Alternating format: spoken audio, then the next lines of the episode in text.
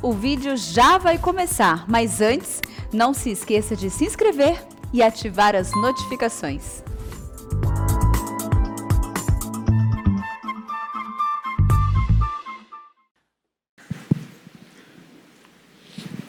Meus amados irmãos, nós vamos abrir a palavra de Deus no livro do profeta Ezequiel.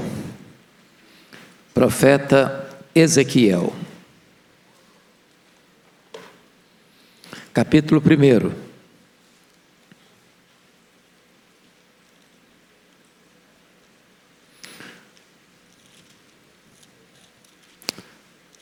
Profeta Ezequiel, capítulo primeiro, versos um a três.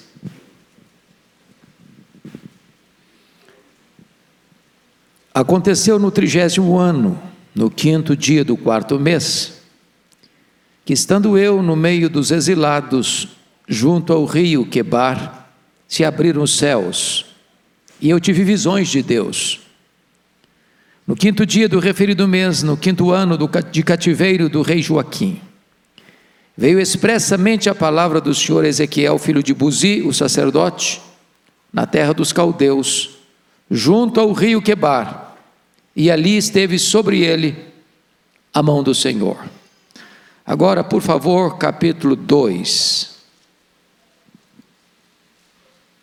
Até o capítulo três, verso três.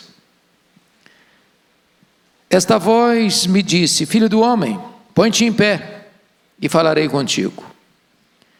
Então entrou em mim o Espírito quando falava comigo e me pôs em pé e ouvi o que me falava.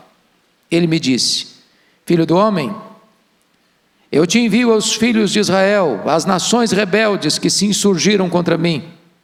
Eles e seus pais prevaricaram contra mim, até precisamente ao dia de hoje. Os filhos são de duro semblante e obstinados de coração. Eu te envio a eles e lhes dirás: assim diz o Senhor Deus. Eles quer ouçam, quer deixem de ouvir, porque são casa rebelde. Hão de saber que esteve no meio deles um profeta. Tu, ó filho do homem, não os temas, nem temas as suas palavras. Ainda que haja sarças e espinhos para contigo, e tu habites com escorpiões, não temas as suas palavras, nem te assustes com o rosto deles, porque são casa rebelde. Mas tu lhes dirás as minhas palavras, quer ouçam, quer deixem de ouvir, pois são rebeldes. Tu, ó filho do homem, ouve o que eu te digo. Não te insurjas contra a casa rebelde, como a, não te insurjas como a casa rebelde.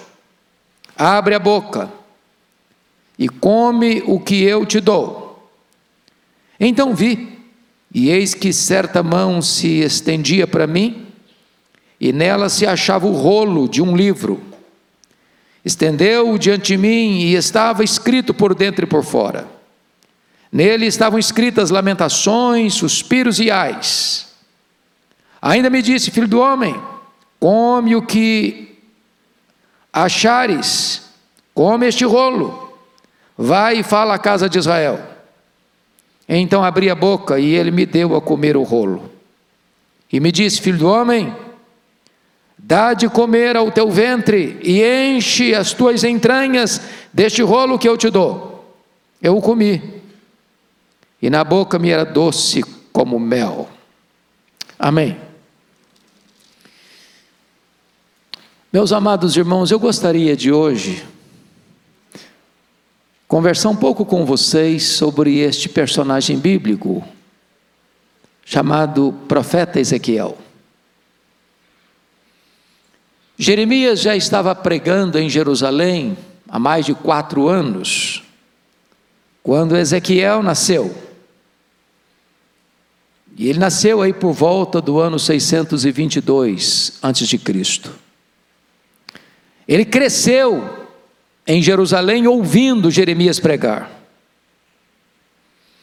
Pregar certamente alertando o povo de Judá, a cidade de Jerusalém, para se voltar para Deus. Porque do contrário haveria um cerco, um sítio, uma invasão militar e um exílio para a Babilônia. Ezequiel, portanto, era também contemporâneo do profeta Daniel. A palavra Ezequiel, na língua hebraica, significa Deus fortalece, ou Deus é a minha fortaleza. Mas é curioso que no verso três do capítulo um, somos informados que ele era filho de Buzi, e este nome Buzi significa desprezo, ou desprezado por Javé, desprezado por Jeová. Somos informados que aquele que é desprezado ou desprezo gera um filho, e coloca o nome desse filho de Deus é a minha fortaleza. Às vezes é na hora do desprezo que nós podemos ter esperança e brotar a esperança na nossa alma de que Deus é a nossa fortaleza. Mas somos informados no verso três também que Ezequiel, filho de Buzi, o sacerdote, portanto, é, o pai de Ezequiel era um sacerdote. Então, Ezequiel nasceu para ser um sacerdote, porque vocês bem sabem que ninguém era sacerdote porque queria ser sacerdote.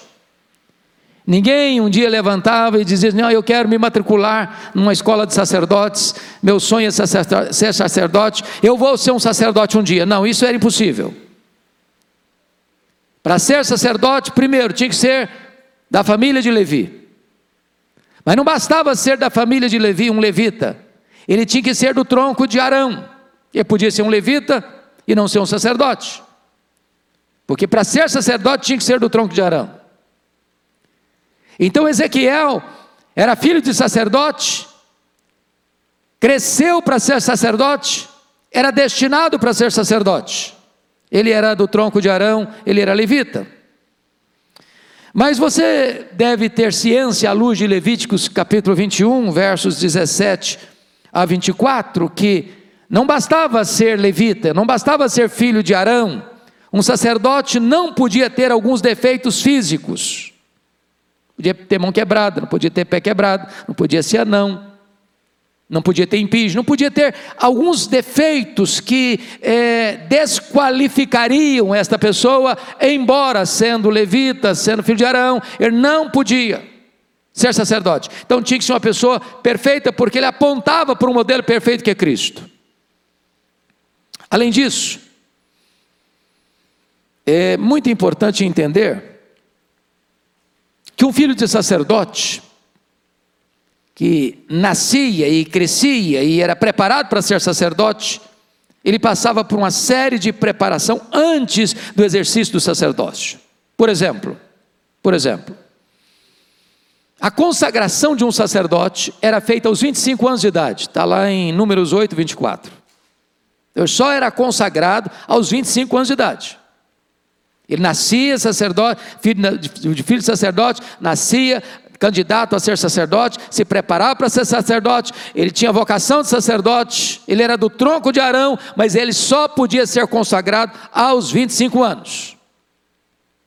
Mas além de ser consagrado aos vinte e cinco anos, ele só começava a exercer o ministério de sacerdote aos trinta, conforme Números quatro, três. A pergunta é: o que ele fazia entre a consagração e o começo do exercício do seu trabalho, nesses cinco anos, dos vinte e cinco aos trinta? Você vai perceber que um sacerdote precisava estudar muito. Por exemplo, ele tinha que entender de veterinária, porque quando alguém trazia um animal para oferecer como sacrifício ao Senhor, era o sacerdote que examinava esse animal, se esse animal não tinha defeito.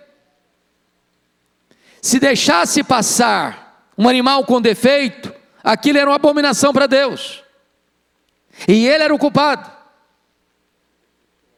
Então eu tinha que entender de veterinária,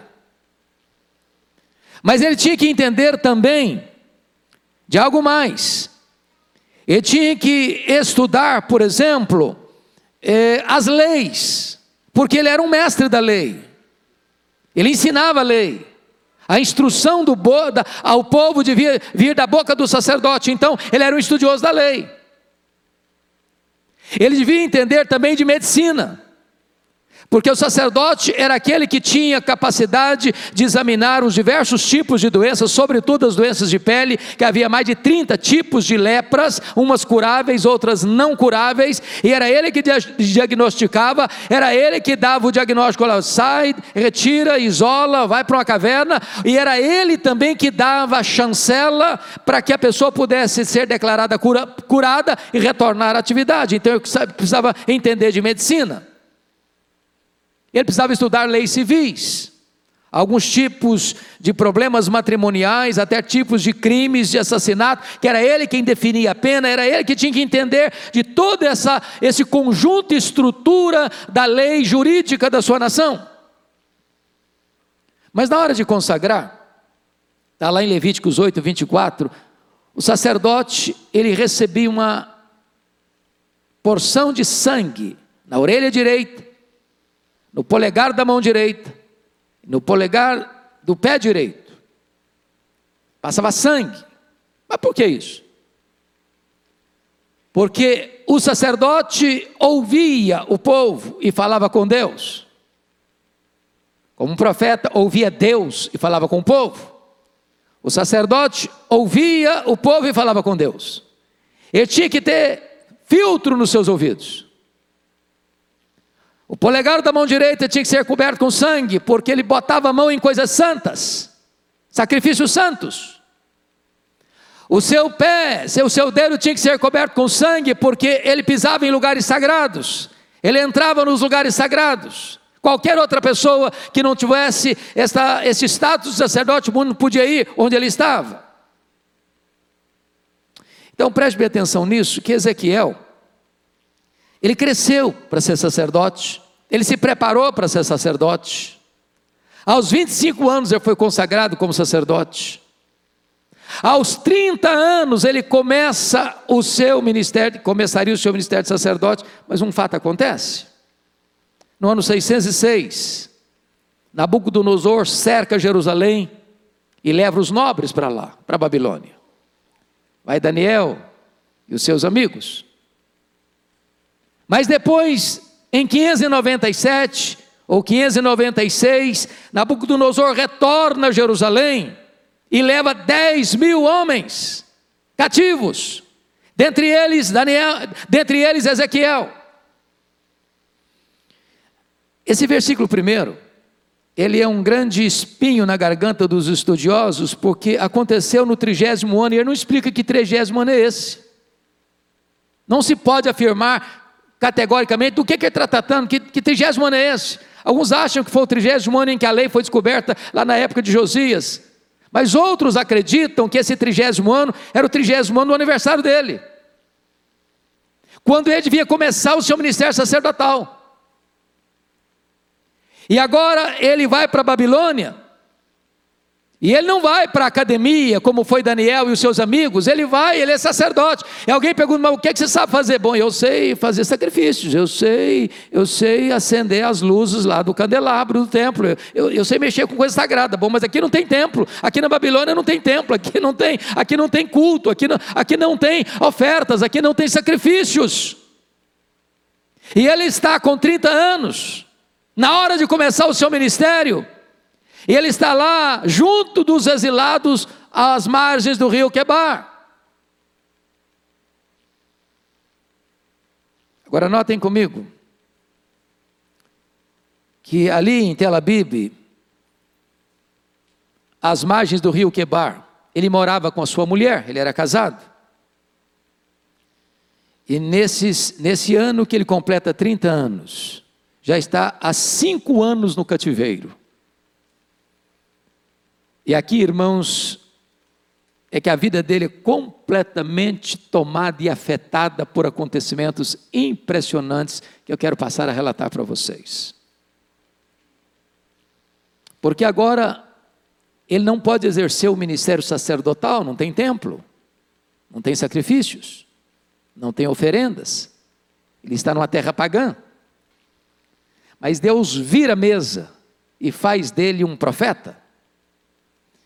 E a primeira coisa que eu gostaria que você observasse comigo, está aí no versículo primeiro, olha aí por gentileza, Estando eu no meio dos exilados, junto ao rio Quebar, se abriram os céus e eu tive visões de Deus. Aquele homem que foi preparado para um ministério. Aquele homem que sonhou com esse ministério. Esse homem que se preparou para o ministério sacerdotal. Está com trinta anos, na hora de começar o seu trabalho sacerdotal, e ele está amassando barro às margens do rio Quebar, entre os exilados, como exilado. Mas quando tudo parece cinzento, quando tudo parece deu errado, quando tudo que você planejou não deu certo, quando todos os seus sonhos se esboroaram, quando todos os seus projetos de vida entraram em colapso, nesta hora mais amarga da vida, os céus podem se abrir sobre a sua vida e você pode ter visões de Deus.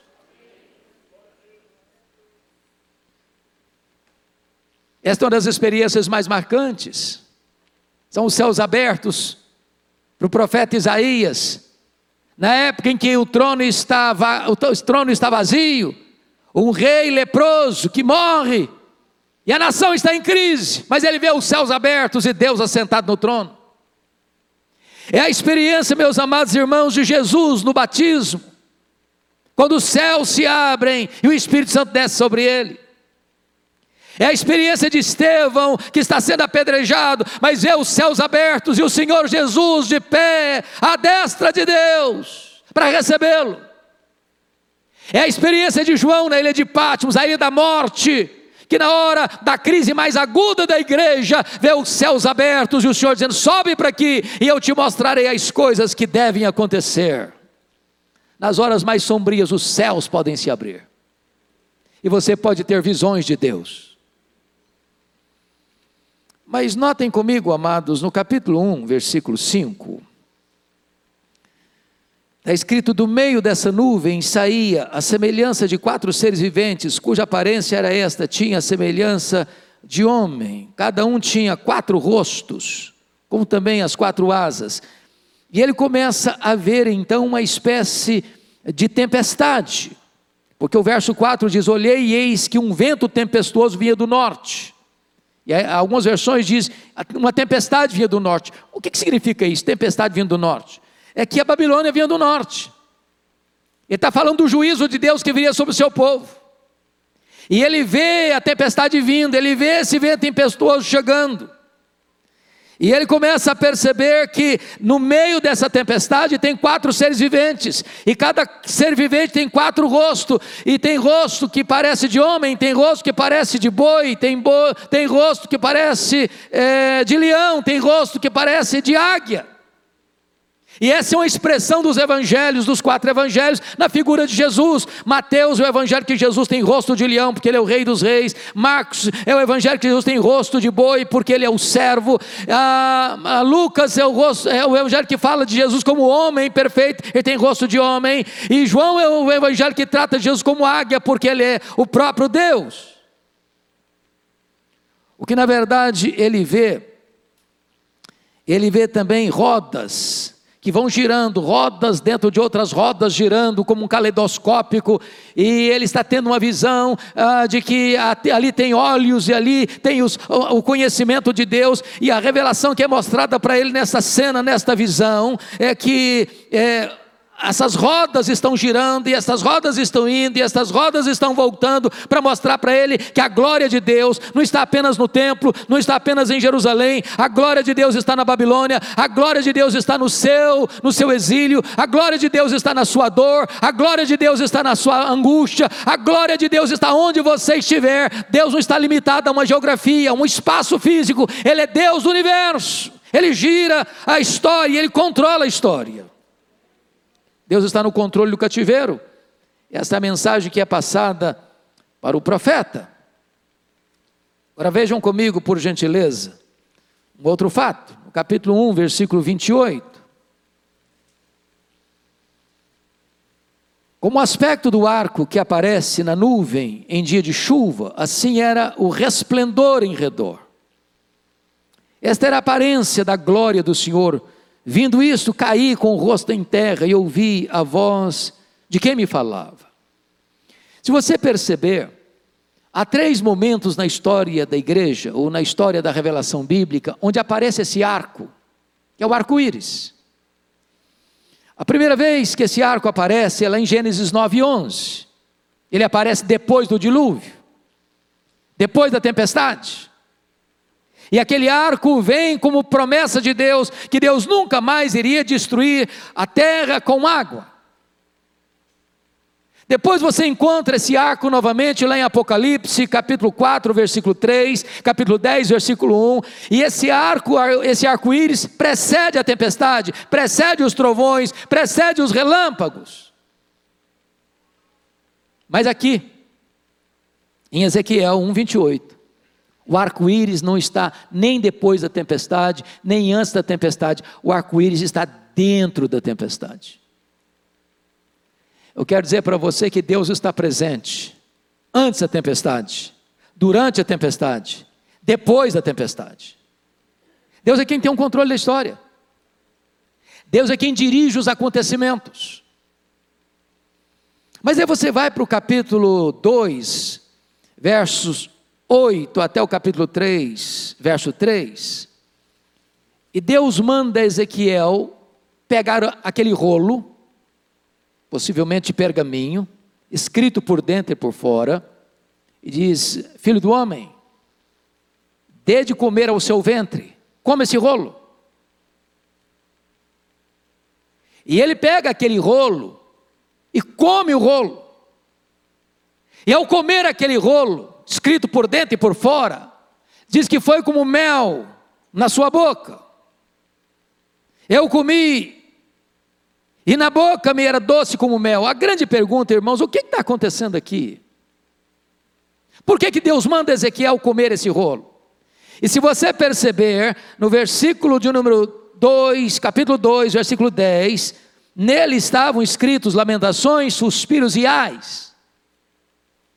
O ponto que eu quero levantar aqui, meus amados, é este. A partir de agora, Ezequiel não vai apenas falar ao povo, ele tem que sentir o que vai falar. Há momentos em que o profeta de Deus não fala apenas, ele representa a mensagem. Foi o que Deus fez com o profeta Oséias. Deus disse para Oséias: Oséias, o meu povo é infiel a mim, o meu povo me trocou por outros deuses, eu sou marido, mas estou sendo traído pelo meu povo, o meu povo não é leal, não é leal a mim, e você só vai entender isso, Oséias, agora eu vou lhe dizer como é que você vai entender isso. Você vai casar com a mulher infiel, você vai casar com a prostituta, e quando você se sentir traído com o marido, você vai entender, Ezequiel, o que eu sinto sendo traído pelo meu povo. Então Deus diz para Ezequiel: come o rolo, Ezequiel, come o rolo, porque agora você não só vai pregar a mensagem, você vai sentir a mensagem, você vai sentir na pele, na carne, na vida, o que é ser um profeta, o que é falar a este povo, o que é vivenciar a realidade que este povo está vivenciando. E a partir de agora, então, meus irmãos, Deus ordena que ele fizesse atos simbólicos, e há no livro de Ezequiel dez atos simbólicos, onde ele prega com símbolos, e eu vou destacar alguns. No capítulo quatro, ele devia construir uma maquete da cidade de Jerusalém, representando o cerco da cidade, e Jerusalém seria cercada pelos caldeus, e ele devia ser amarrado e deitar no chão, atado com cordas, sobre o seu lado esquerdo, duzentos e noventa dias, e depois do seu lado direito, quarenta dias, atado em cordas, para entender o que significa, cara, ia o cerco de Jerusalém, os soldados caldeus cercando Jerusalém, e a cidade sendo tomada pelos caldeus, e ninguém pode sair, e ninguém pode escapar, a cidade está encurralada, e a fome chega, e a sede chega, e a doença chega, a ponto das mães comerem os corpos mortos dos seus próprios filhos. E ele precisa representar isso, para que o povo pudesse compreender o que seria o drama. Notem isso, ele está lá na Babilônia ainda, Jerusalém ainda não caiu, Jerusalém vai cair ainda, ele está profetizando o que vai acontecer. Porque lá em Jerusalém está pregando Jeremias e o povo não quer ouvir. Não, esse Jeremias é louco, esse Jeremias é um mentiroso, esse Jeremias não é um nacionalista, esse Jeremias está pregando contra nós, esse Jeremias está dizendo que nós vamos cair, e, esse, e nós não vamos cair, o templo está aqui, enquanto o templo estiver aqui, nós não vamos cair. E eles não ouviram o profeta, e eles prenderam o profeta, e eles maltrataram o profeta, e eles não ouviram o profeta, e Deus está levantando Ezequiel lá na Babilônia, para profetizar a queda lá de Jerusalém. Diz: faça uma maquete, meu filho, para mostrar como vai ser o cerco dos caldeus.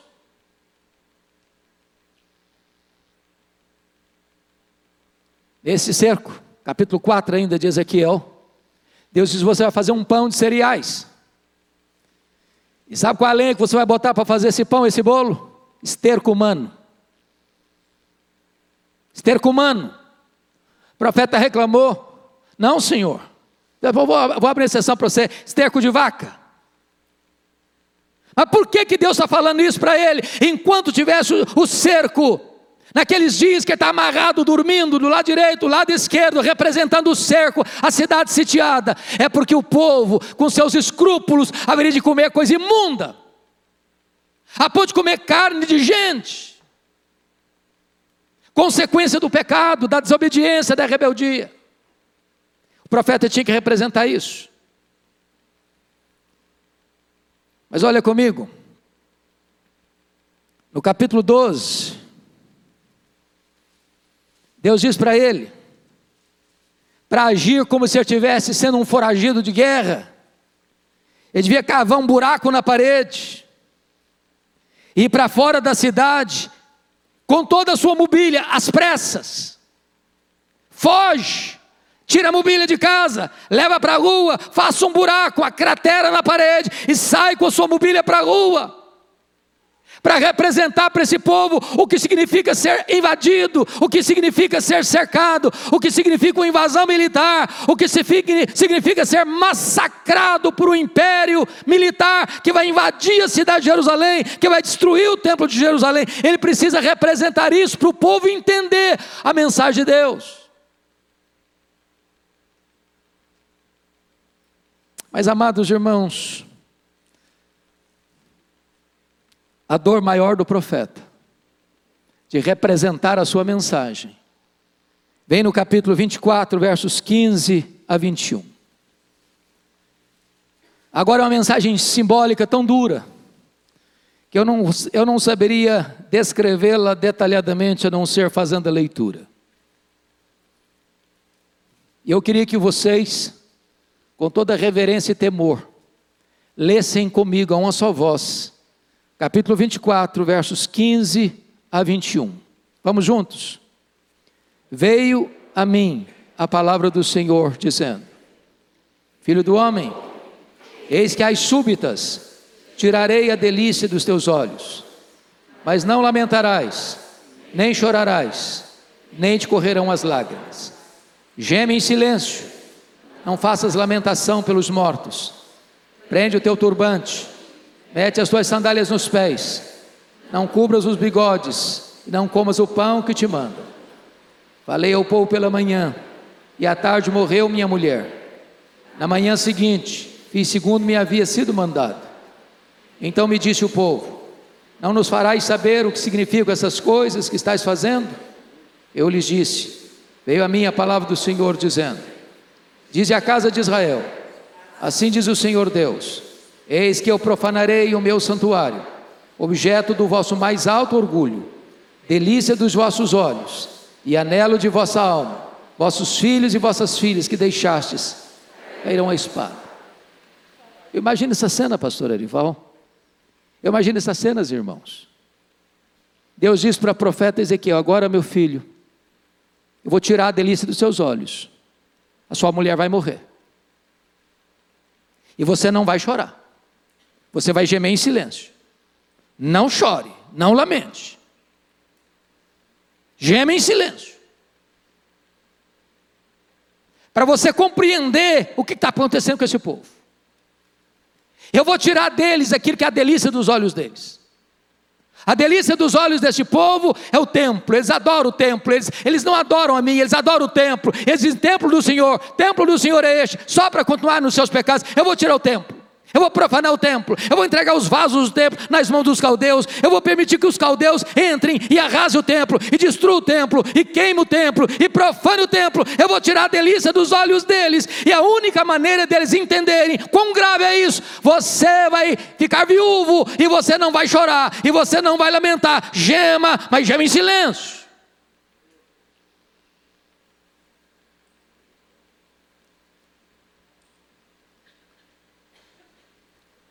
Se você pensa que é fácil ser profeta, fácil não. Porque não basta falar ao povo, é preciso demonstrar ao povo a mensagem de Deus. Mas, amados irmãos, este livro foi dividido basicamente em quatro partes. Capítulo um ao três, a chamada de Ezequiel. Os capítulos quatro a vinte e quatro, o juízo sobre Jerusalém. O vinte e cinco ao trinta e dois é o juízo sobre as sete nações pagãs que oprimiram Jerusalém. Mas nos capítulos trinta e três a quarenta e oito, nós encontramos a restauração de Jerusalém, a restauração de Israel. E não só a restauração de Jerusalém e de Judá, a restauração das outras tribos do norte, para formar um único povo. E eu gostaria apenas de destacar duas dessas cenas da restauração. A primeira delas no capítulo trinta e sete, eu peço a você que vá comigo para lá, por gentileza. Ezequiel trinta e sete, e está escrito o seguinte: veio sobre mim a mão do Senhor, Ele me levou pelo Espírito do Senhor e me deixou no meio de um vale que estava cheio de ossos. É importante você entender isso. Levíticos vinte e um, onze, impedia que o sacerdote tocasse em morto. Deus está levando Ezequiel para o meio de um vale. E diz o texto: me deixou no meio de um vale que estava cheio de ossos. No meio. Mas no verso dois diz: e me fez andar ao redor deles. Preste atenção. Primeiro ele está no meio.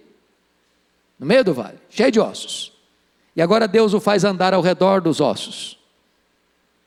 Você tem que ter a visão de dentro, você tem que ter a visão de fora. Você tem que ter a visão completa. E quando ele olha, os ossos estão sequíssimos. E o Senhor pergunta para ele: filho do homem, poderão reviver esses ossos? E ele respondeu: Senhor Deus, tu sabes, se tu quiseres, esses ossos podem, se, podem reviver. Profetiza esses ossos. E ele profetiza, e é um barulho, e é um movimento, osso se juntando a osso, crescendo tendões, crescendo carne, crescendo pele, mas não tem vida. Profetiza o Espírito, e ele profetiza o Espírito, e o Espírito entra neles. E esses ossos agora se levantam como um exército poderoso. Ele diz: filho do homem, esses ossos são toda a casa de Israel. Por mais, por mais secos, por mais mortos que eles estejam, eu vou restaurá-los, eu vou trazer vida para eles, eu vou trazer restauração para eles, eu vou levantá-los como um grande exército. O nosso Deus é o Deus da restauração. O povo foi rebelde, foi, o povo foi de dura cerviz, o povo não escutou a voz de Deus, o povo teve que escutar o chicote de Deus, mas Deus não desistiu desse povo, Deus não abriu mão desse povo.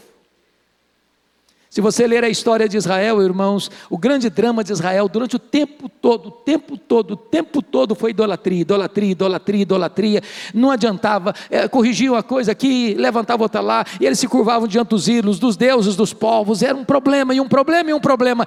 Deus leva esse povo para a Babilônia, setenta anos, e o povo é corrigido, definitivamente, desse terrível mal que o oprimia, a idolatria. Agora Deus é restaurando. Eu quero dizer para você que Deus está aqui hoje para restaurar a nossa vida. Talvez você está seco, Talvez você está sem vida. Mas eu quero dizer que o Senhor está aqui. O Espírito de Deus pode soprar sobre nós nesta noite e trazer vida. Trazer restauração. Trazer cura. Trazer perdão. Trazer restauração. Trazer vida nova. Trazer um exército poderoso nas suas mãos. Mas depois, a partir do verso quarenta, há uma descrição do templo, meus irmãos, que vai sendo levado de uma maneira tão linda, nos próximos capítulos. E a descrição desse templo não cabe, não cabe, não cabe na descrição do templo de Salomão. Não cabe na descrição do templo construído por Zorobabel, não cabe na construção do, na, no templo é, embelezado e ampliado por Herodes. É um templo maior,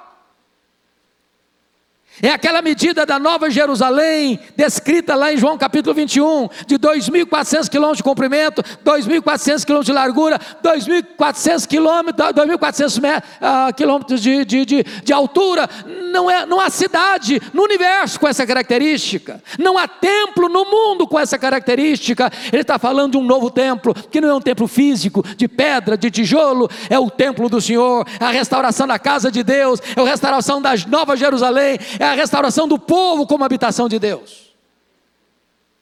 E nessa visão, lá no capítulo quarenta e oito, vejam vocês, quarenta e sete, capítulo quarenta e sete, ele tem uma visão de um rio que brota de debaixo do altar. E esse rio começa e mede-se quinhentos metros, e a água dá nos tornozelos, ele caminha mais quinhentos metros e a água dá nos joelhos, ele caminha mais quinhentos metros e a água dá nos lombos, ele caminha mais quinhentos metros e é um grande rio, que não se pode mais andar a pé, precisa nadar.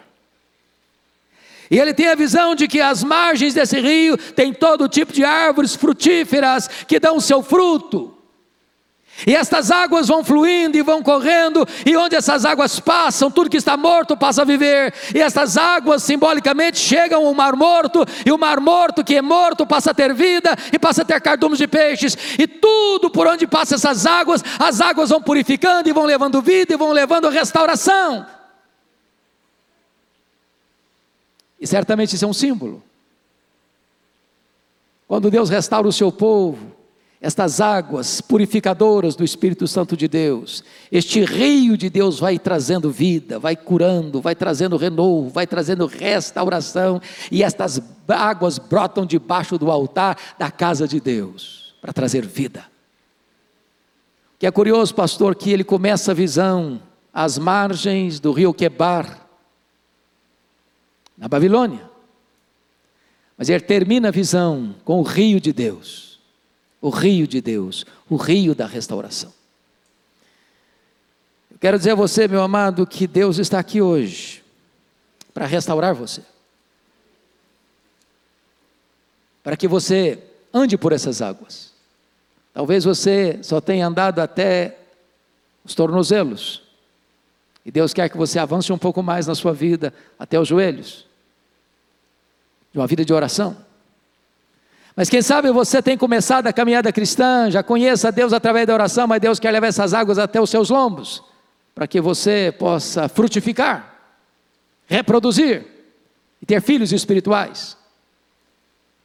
Mas quem sabe você pode ter uma experiência maior, e agora não apenas até os lombos, mas você possa ser inundado por esse rio, e navegar no rio do Espírito, e nadar nestas águas benditas e restauradoras do rio do Espírito Santo de Deus, para uma vida plena, maiúscula e abundante.